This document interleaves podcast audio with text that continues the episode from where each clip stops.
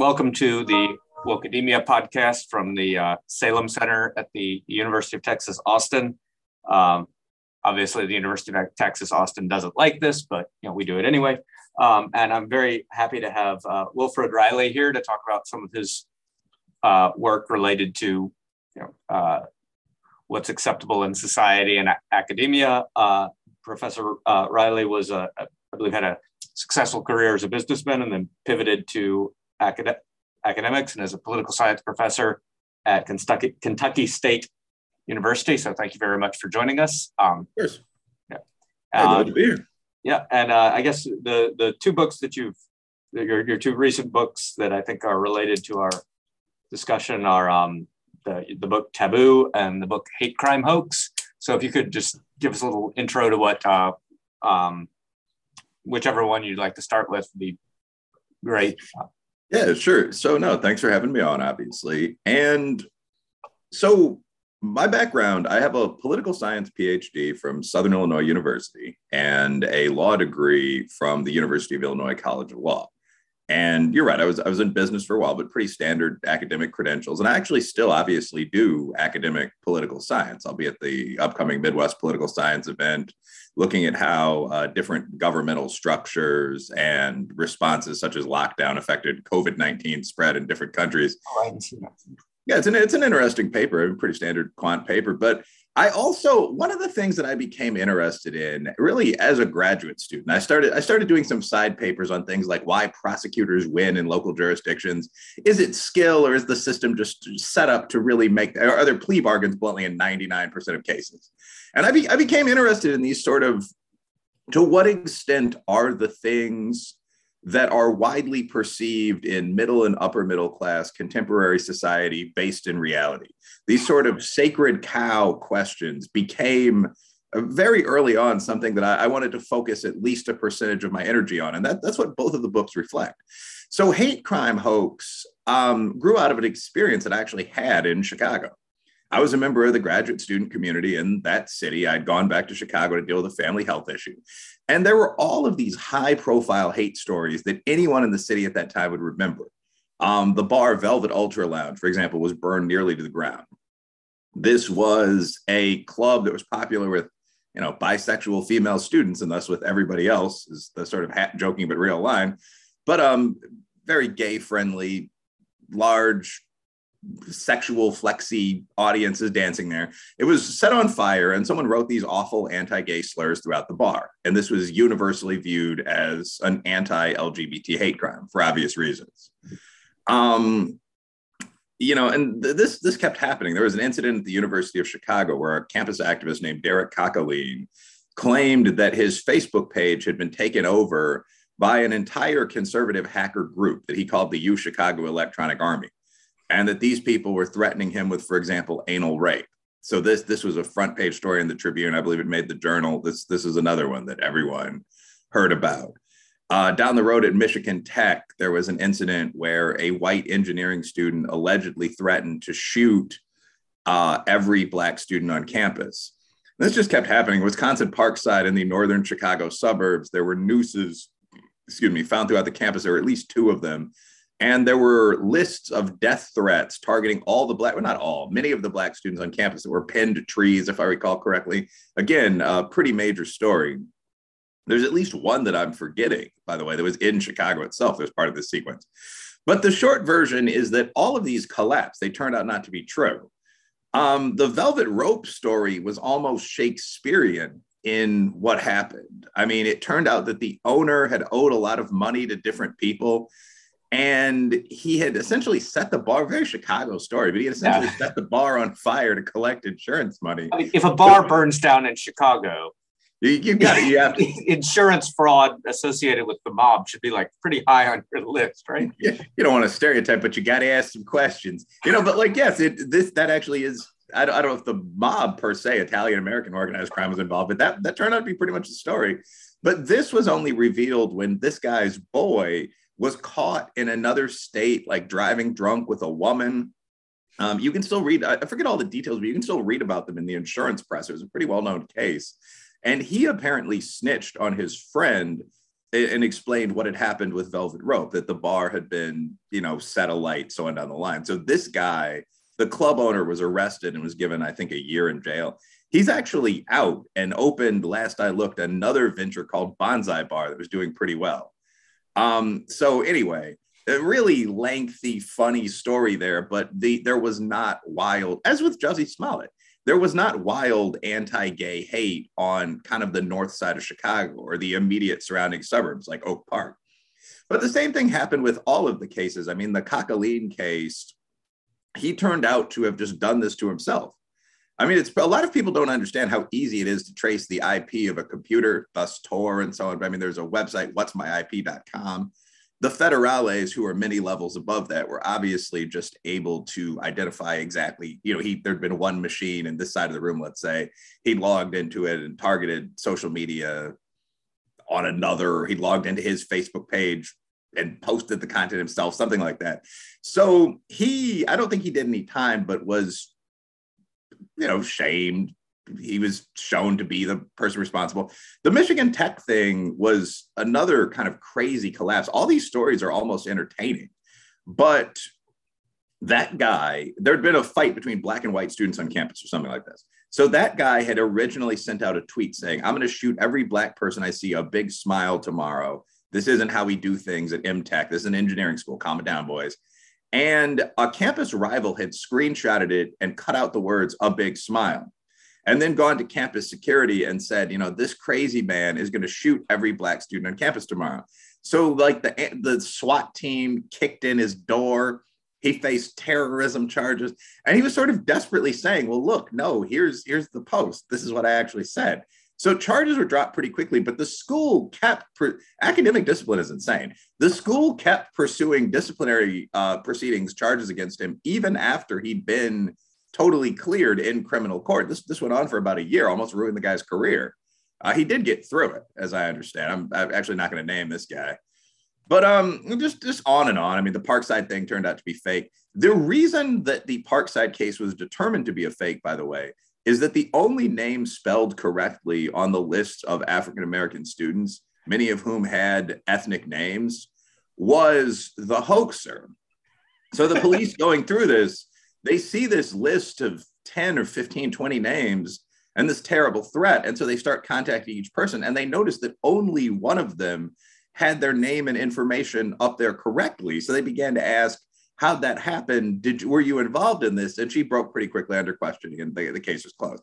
But after that happened, I, I began to ask how many of these stories that we see in the popular press, I mean, and obviously these, these were a few years later, but Jussie Smollett, Covington Catholic, Erica Thomas, Nikki Joly, Duke Lacrosse, how many of these turn out to be real? So the book Hate Crime Hoax involves me actually looking at highly covered stories of racial conflict and hate crime or hate incident in some cases and seeing how many of them collapsed down road. And for the high profile cases, it was it was a very large number of them. I mean, every case I just mentioned turned out to be fake, as did a number of other very high profile situations, most of the University of Missouri, you know, the Yasmin Seweid hijab tearing, the KKK spotted on the Oberlin campus. I mean, things that produced policy solutions. Um, taboo kind of takes that principle of what's really going on and extends it to sort of what at the time were nine or 10 of the most widely debated issues in the country. So, chapter one, and again, this book writing would have started in about 2017. Uh, so, some of this may seem a bit dated now, but at, at that point, I think only Heather Mac Donald had really unpacked some of these claims. I mean, chapter one is what, how accurate are the numbers used by the Black Lives Matter movement? So, again, in 17, 18, 19, even early 20, I mean, it was very common for people like Cherno Biko to claim that hundreds or thousands of unarmed, uh, the brothers is the term that comes to my mind, but African American men were being essentially murdered by the police every year. Uh, Biko gave that estimate on primetime Fox News. I mean, this this is widely believed, and again, that sort of American upper middle class polite life world. And the surveys we give our students are kind of like, oh wow, you guys have absolutely no idea what's going on on this stuff. So.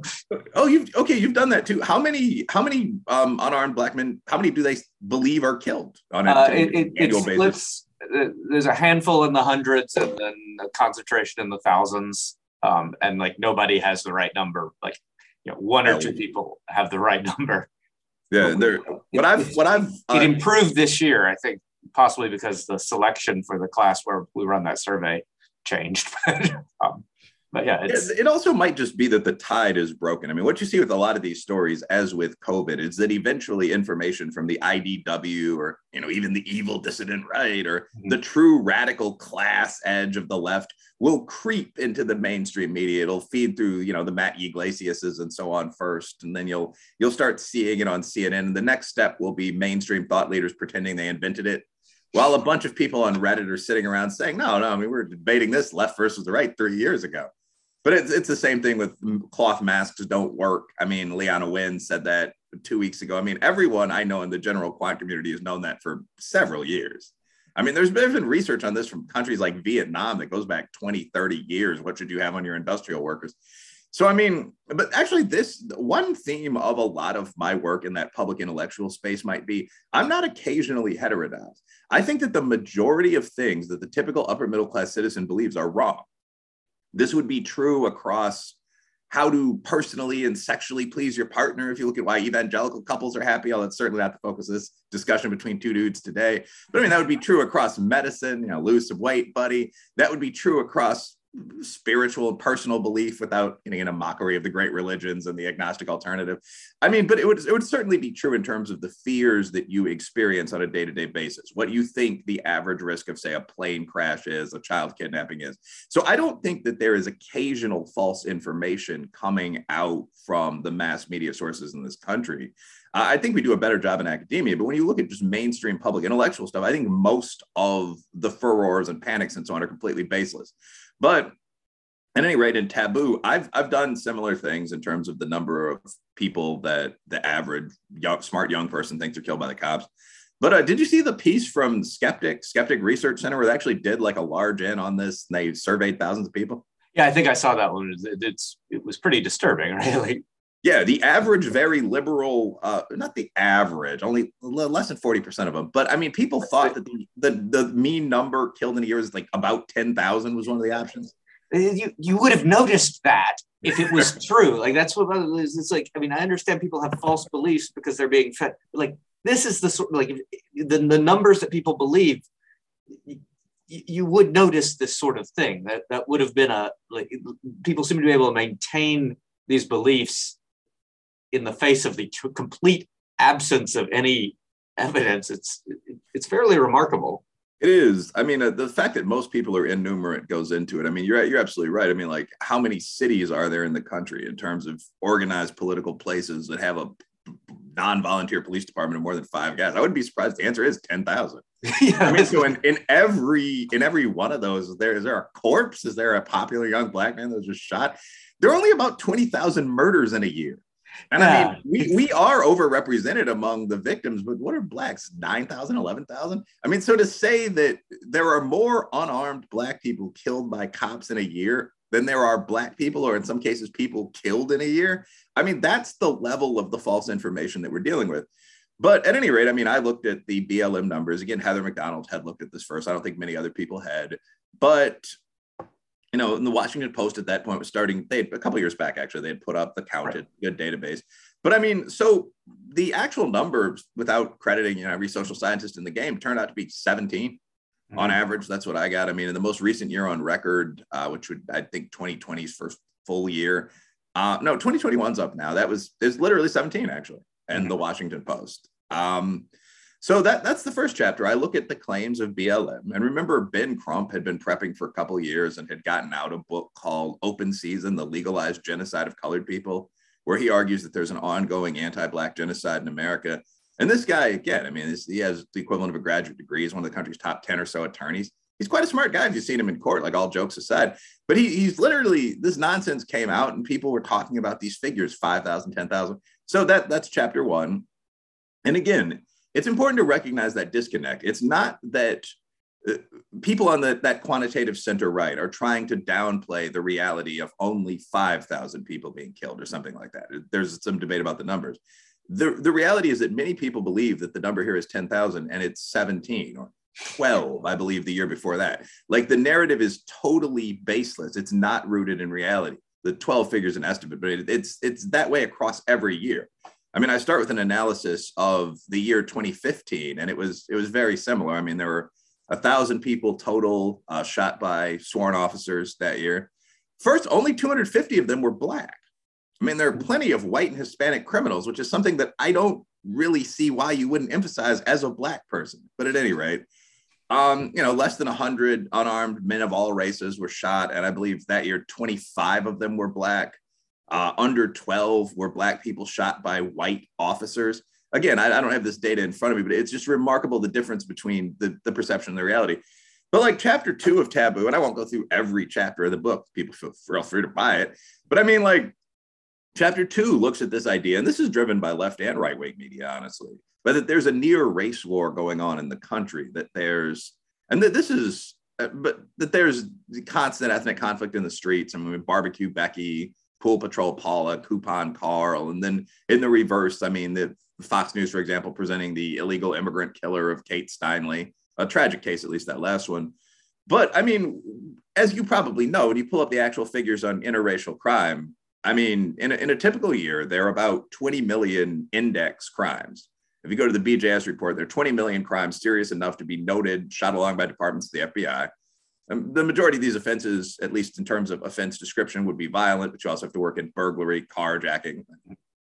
I don't suppose that's a fully nonviolent crime, but whatever. We're not getting into psychology here. Home invasion, that sort of thing.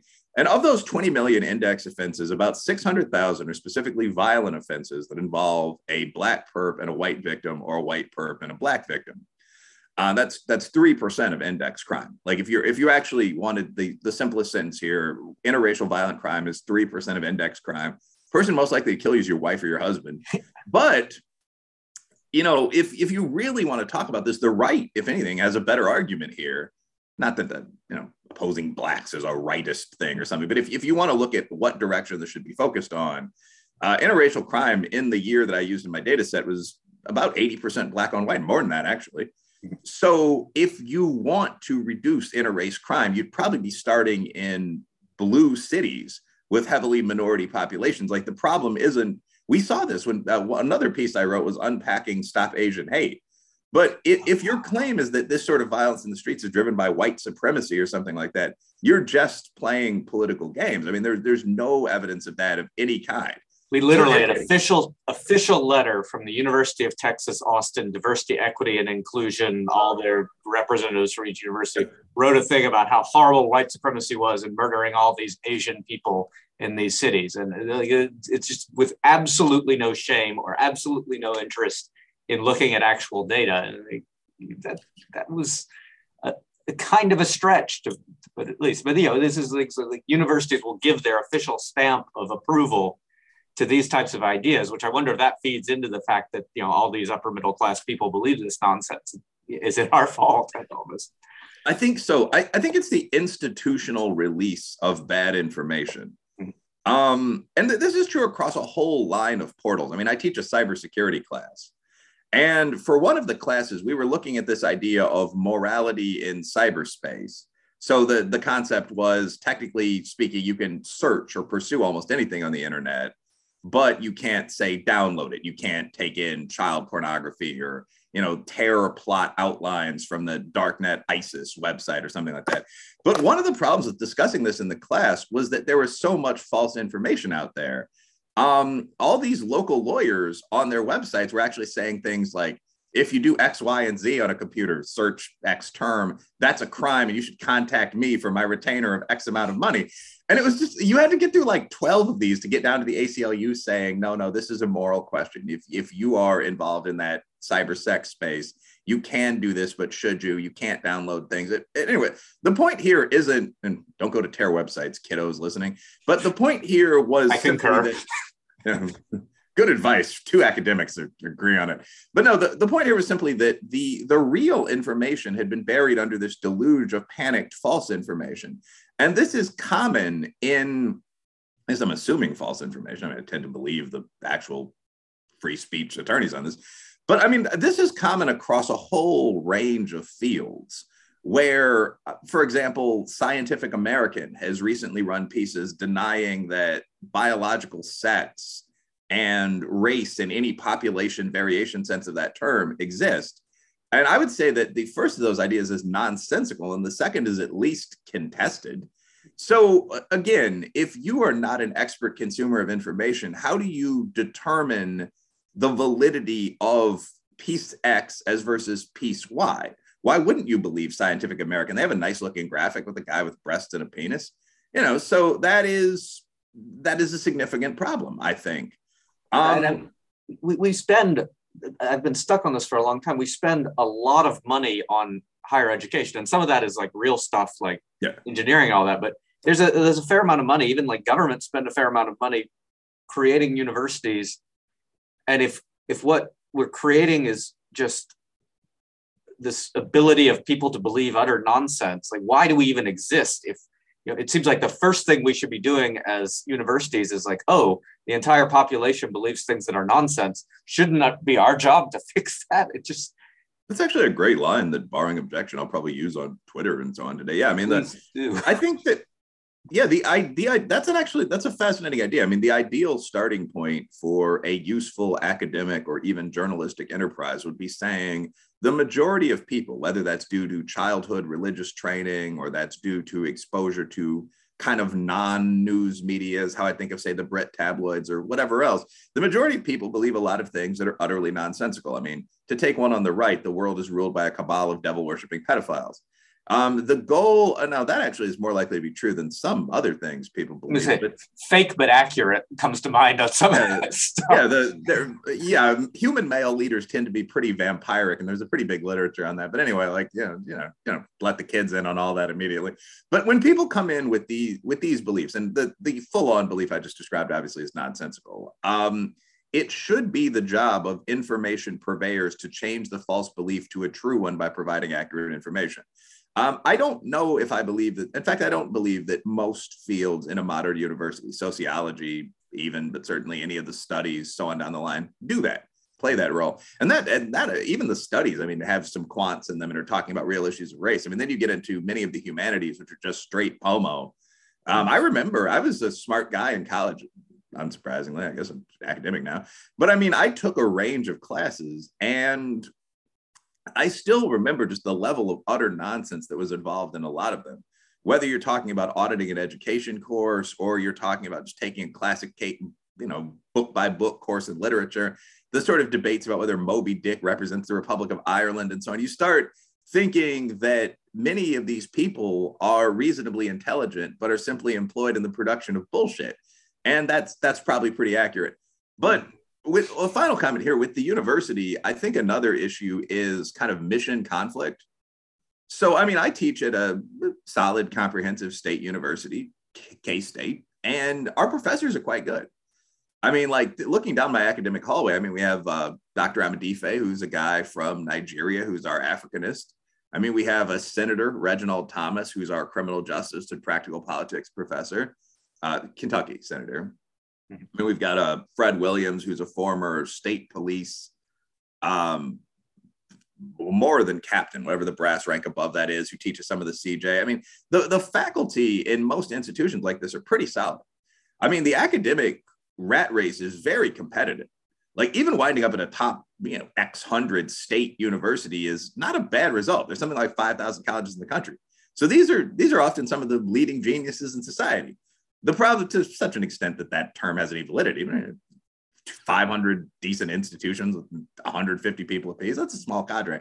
Anyway, um, the issue I think with academia often is the limitations placed on the faculty by bureaucracy. I think the large majority of faculty members, you know, for selfish reasons, but also thinking logically, would agree with that statement. But when you mentioned that this, the letter you're, you're describing from U Texas didn't come out of even the sociology department, it came out of the DEI office. I mean, it would surprise most people to know that at the typical university, there are more non faculty executive staff than there are faculty members.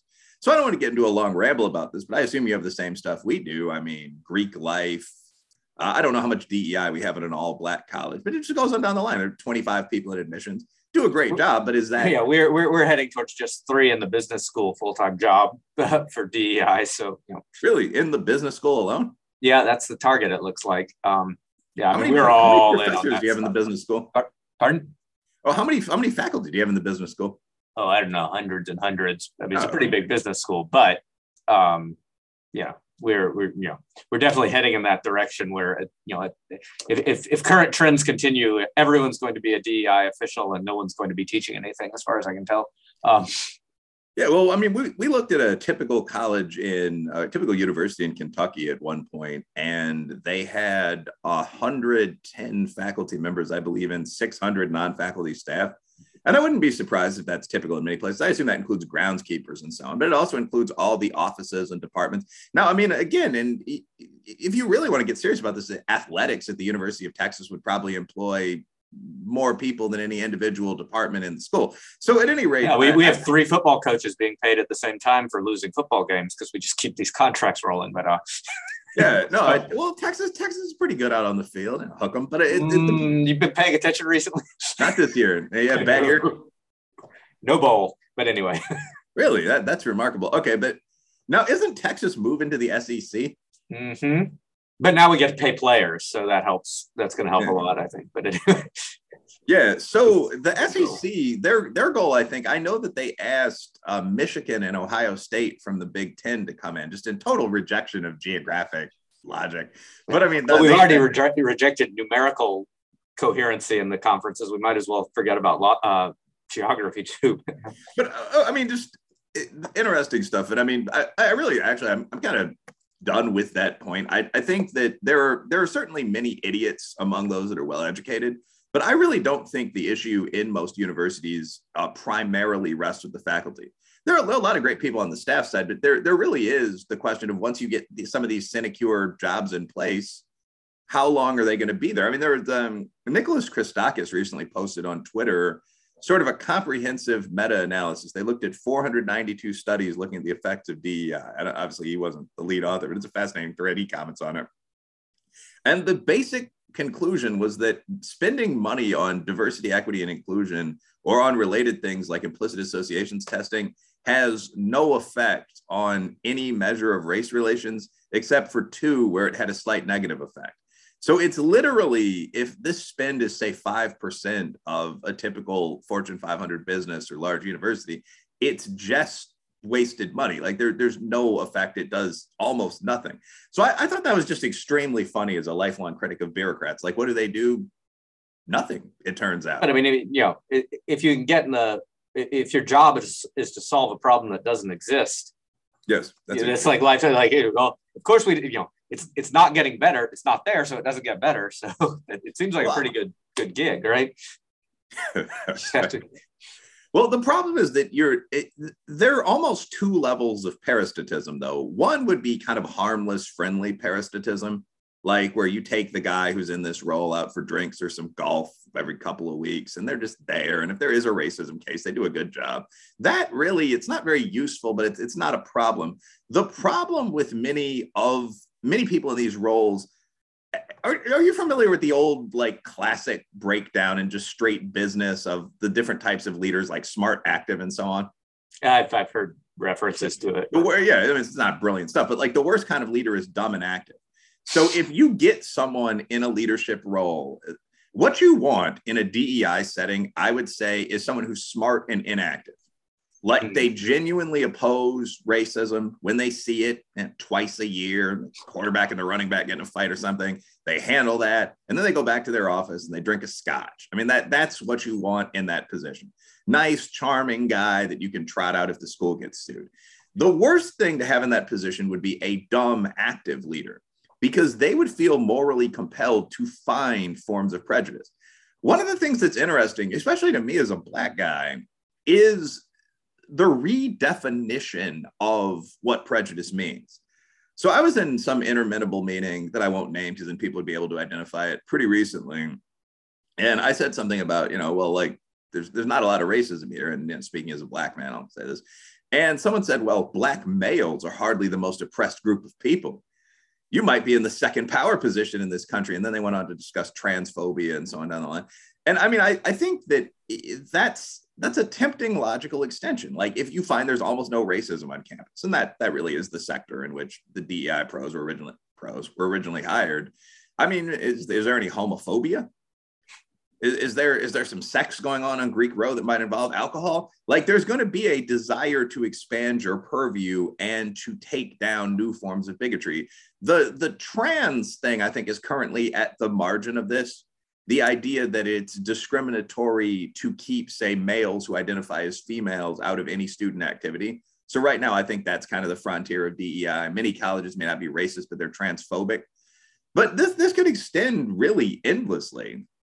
A phenomenon that's related to this actually is white people rushing away from being identified with the master class.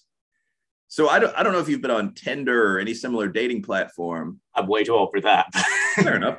But I mean, I'm in a, I'm in a relationship myself, but I mean, when I look at what my buddies are doing or prior to my current commitment, I mean, the, one of the things I noticed was that there weren't any white women on the platform. And what I mean by that, obviously 70% of users are Caucasian. But what I mean by that is that almost everyone would identify as something like, you know, I am a bisexual Jewish American person of size, if they had any bio other than come over and have sex with me.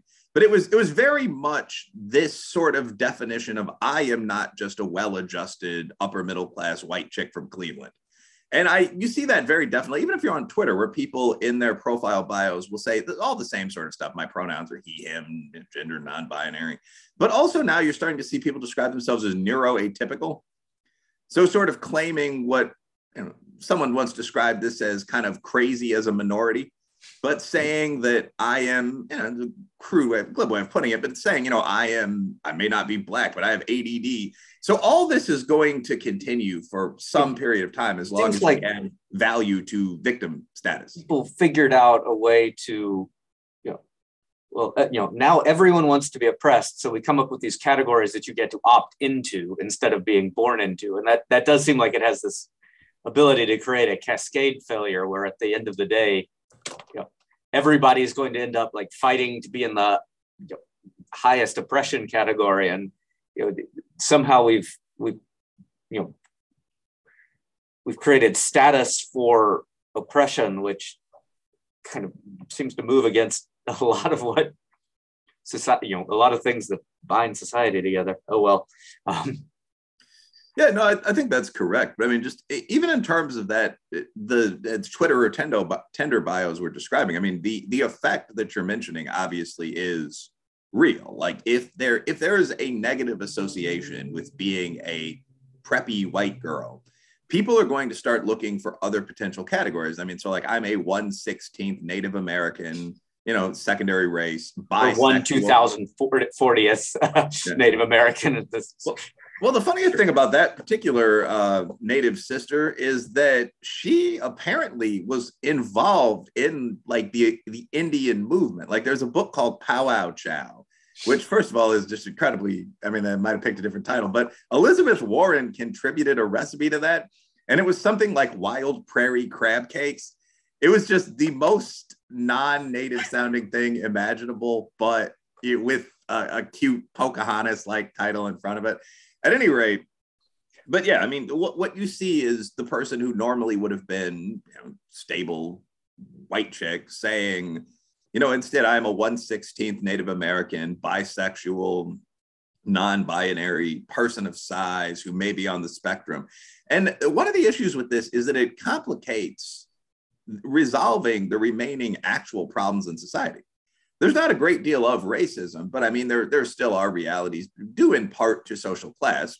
People also could study more across a range of groups, but due in part to the social class, past racism, say Latinos score behind whites on you know, the annual aptitude boards, the SAT, and so on.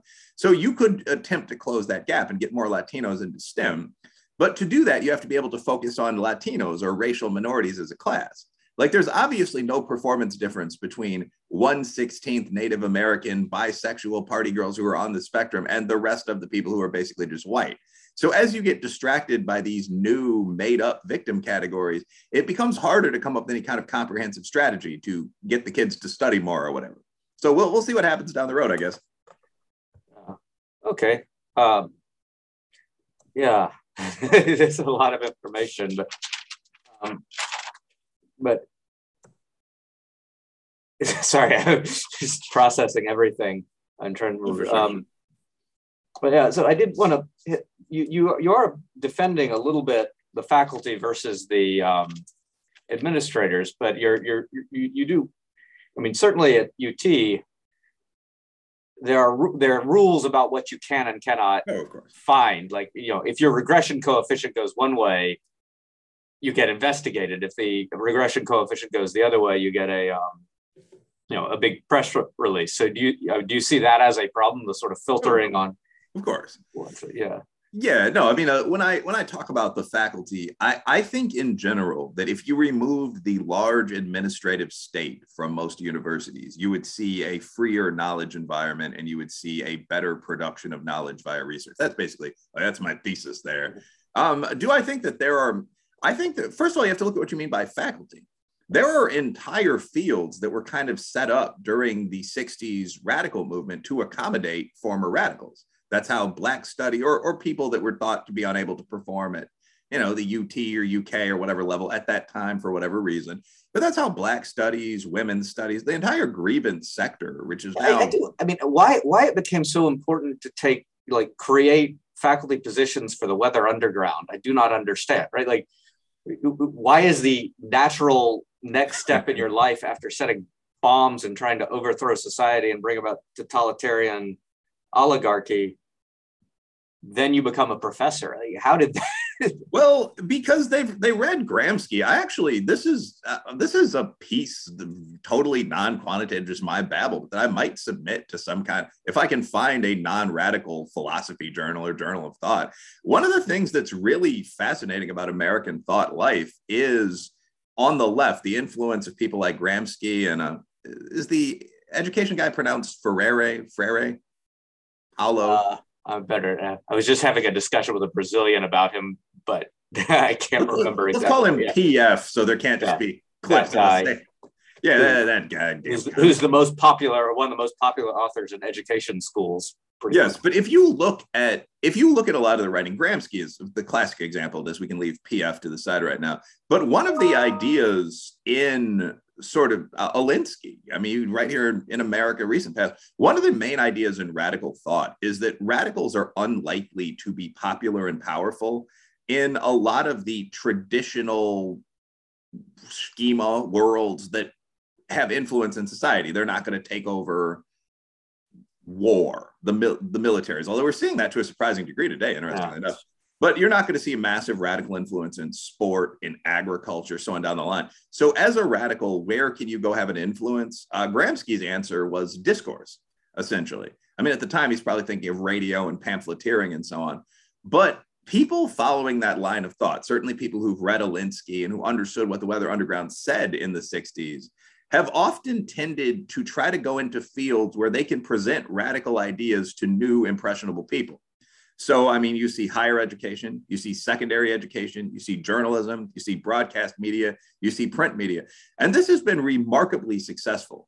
I mean, to the point where the introductions of books will gloat. You know, where did we go after the revolution failed, after they broke us once? We went to the campus to build the next wave. I mean, these are quotes. So, or close to them. So, the extent to which this has been successful, and I'll, I'll loop back to the main point about the conflict within the faculty in a sec, but the extent to which this has been successful is pretty remarkable. I mean, obviously, some of the best known data, at least in my field, is Pew 2004, when they asked national news journalists, news media journalists, what are your political affiliations? What are your partisan affiliations? And they found that you might correct this by a point or two, but 7% of national media journalists were conservatives of any kind. Mm-hmm. Um, that would include libertarians. I assume that would probably include the center right. That was that was this block over here. The other 93% of people would be leftists, liberals, or moderates, with most of the moderates leaning left.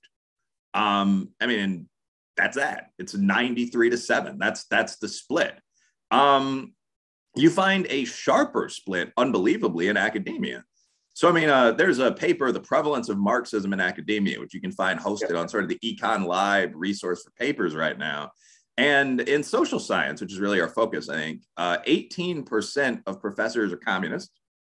Um, another 21% identify as radical activists. And another 24%, something like that, everyone should look up this paper themselves, but identify as just activists or committed radicals. Um, and it's probably 21% for actual activists, 24% for radical. But those are three different questions on the survey, as I recall. So, I mean, you get 18 plus 20 plus 24. About 60% of the people in the academic professoriate in the social sciences are hard to the left, radical on the left. So, whatever the the original light bulb insight that went on in Alinsky's head or Hoffman's or whatever, saying, "Well, we should this is the path we should pursue. They they have pursued it. And that's why I don't know if you feel this way, but that, even I feel gaslit pretty often. I mean, you'll see people saying things that are just seem insane. Oh, Sex yeah. is hard to define. Human population variation doesn't exist. Crime doesn't contribute to encounters with the police. Guns don't prevent crime. And you, you think, can all these smart people be wrong? Well, but what I've encountered recently is like we have like official, you know, we have the, the, the University of Texas will pay people to come train our faculty for sort of public, and they're teaching them explicitly, you know, things like don't let facts get in the way of effectiveness. Like we're telling our faculty oh, wow. that they should lie in order to promote, you know, the interest of marginalized groups. They're pretty explicit in this. So, you know, that's, yeah, I definitely, you know, I don't know, you know, I just assume anyone who's talking is lying as an academic now. So uh, I, I, don't consider myself gaslit very often. But you hear uh, it, it, it's a, it seems like it's a fairly explicit story of like you are supposed to make things up to convince people of these sort of ideas. Um, did you see the Sokal three hoax?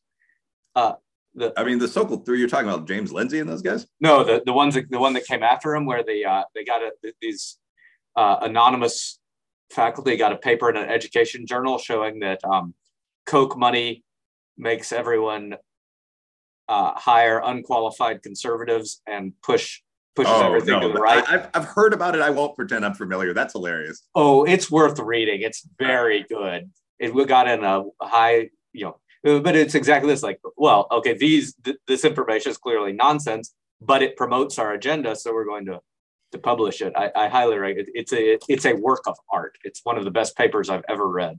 I, I think check out the regression specification. It's it's beautiful. this is funny. I'll, I'll definitely check that out. The the thing that's interesting about this is that I think I've heard this paper non-ironically praised. Like I would bet. Oh, yeah, yeah. No, the, it, when it first got out, like the first Twitter hits were like, "Oh, look at this! You know, we're right. The right is taking over." And then gradually, people were like, "Wait a second, there's 17 typos in the abstract. Yeah, I think that it's published okay. or it got published. I think that so how to respond to that. First, this is absolutely 100% the paper that I saw widely praised on social when it came out. I'm guessing about a year and a half ago because that's when people were saying that the the reality in academia is that conservative funding causes it to lean right. Mm-hmm. And gradually people just stopped citing this paper. By the way, this this is extraordinarily common if you want to talk about major failures. I mean, uh, the most recent thing I quote unquote trended for on social and something that will be my next sort of at least popular press article if not beyond that. Did you see the native residential schools thing in Canada? Oh yeah. yeah. Yeah, this one, this was absolutely wild. I mean, I want to hear your take too, just a quick intro. I mean, obviously, this this is one of the leading stories, at least north of the border, for months. The claim was that a mass grave involving 215 bodies of native kids that had died at one of their residential schools. And the, the underlying assumption was that had not been reported, that perhaps had been murdered, had been found. It had absolutely been detected, and they'd found 215 bodies outside the Kamloops Native Residential Boarding Center, as I recall is the name of the place. And it turns out that this obscure Canadian review published a piece, a very good piece, by the way, nothing, nothing wrong with putting an article there, but published a piece by a guy at the University of Montreal who said, well, let's look at this. What they used was sort of standard ground mapping radar, and they didn't find any bodies because that doesn't dig. What they found were X number of disturbances under the ground. And after looking at this with you know, some knowledge of the field, I think they're tree roots. Not a single body's been discovered. We need to excavate before we can make any claims at all. So the media's totally failed here. But also, it seems really unlikely this could have happened because neither natives or whites in the 1950s were sort of, you know, unlettered barbarians. There were registers of everyone to die at the school. And the school's located on a successful Indian reservation known for its fishermen. You know, there's no chance this happened. But the, as a result of the original story, which ran throughout the Canadian press and throughout the upper end, even to some extent academic media around the world, I mean, something like 10 Catholic churches were burned. Mm-hmm. There were violent clashes between whites and natives. People were hurt and believed killed. So these sort of things. An, another story that comes to mind is the claim that hate crimes surged 226% in counties that held Trump rallies. That was the front page of the Washington Post. It turned out there was a 226% increase in Trump rally counties. I actually looked at the methods on this. I was one of the people to criticize them. There was a 226% increase in Trump rally counties over non Trump rally counties. But that's in the sense that two is 200% of one. The increase in one set of counties was 1%, and the other set of counties, it was 2%. So this is this extraordinary bullshit drops all the time. And you literally have to be a statistician to look at it and say, oh, that's the mistake. Um, it, it, it's pretty remarkable. So yeah, the, the faculty bears some blame here as well. But I mean, I, I think my my two sentence defense there would be you're talking about a specific subset of faculty that are encouraging this kind of thing. And I think generally you can tell where they're going to be concentrated. Mm-hmm. And that itself occurs within this administrative superstructure. Like there are, I mean, there's a DEI office, you know, there's um pretty much everything. I mean, there's review of the projects that you're doing on every major campus. All of this occurs. I, I don't think the faculty left to their own devices. If, if you read the fall of the faculty, it's on would have approved 90% of this, but there it is. Yeah, but they won't they they might not approve it, but they're sure is not not going to fight back against it or do the right thing. right? Yeah, it's the there's a yeah, element of faculty cowardice that I find perhaps even more disturbing. Okay, at least respect the people who are using their positions to destroy civilization for fun and profit. But these people who are just like lie down for it because they're just too afraid someone will get angry at them, uh, I can't respect that at all. That's my take. No, I, I, agree with that. But I, I also think that another element, so the three elements would be one, the administrative superstructure, two, the departments that are entirely radical. But I mean, there's also just three, the light ideological bias. So in any field, uh, other than pure STEM, where they're still mostly doing their own thing, for now. Um, for now. But I mean, in any field, uh, even in psychometrics or something like that, you're probably talking about a 70 30 left right split. So it's just, it's weird. Most people that are centrist or conservatives and that really oppose academia on these issues would just go work for a good think tank or something like that or go into business if you're talking about the sciences do do research for much more money so it's it's a kind of self-selecting process it's almost impossible to imagine some you know, stylish conservative girl that's written a couple pieces for like the Daily Wire going on after the master's to become an English professor. And I think a question for those of us in academia would be why is that almost inconceivable? But the, the reality is that it is, and that that affects the environment. It's, it's, it's actually respect what you're doing. It's a tough environment to stand up in. I mean, we now have a we have our inclusion policy, which basically says you can't hire people like that person who might go work for the Daily Wire. So it's becoming pretty institutionalized. Well, that's that's something that I don't think people understand. I mean, if you ask people if they support, say, full-on trans inclusion in every sector, or what their plan for complete equity across group lines is, that's just an ideological litmus test. I'm not sure. I, in fact, I, I, don't think I could sign on to either of those, any sector. Uh, equity, I almost totally oppose. I want to see the people that do the best on the tests, assuming the equivalent prep time for the minority kids and so on, get into university. That, my admissions policy for universities would be extraordinarily simple. About 60% tests, 40% grades with a 5% boost for varsity athletes, maybe. I mean, that's it. And so once you do that, you don't, and the 5% is a maybe. Once you do that, you don't, you also just roll a ball out in the gym and let everyone who got in compete to be on the team. People, there'd be just as much support. But um, the total number of wins in college athletics is fixed. We don't really need to be anyway. Well, yeah, the the whole idea that you should th- this is a situation where you're right. The win total is zero sum, but there's also really no advantage to not just doing what I suggested. Like mm-hmm. you could take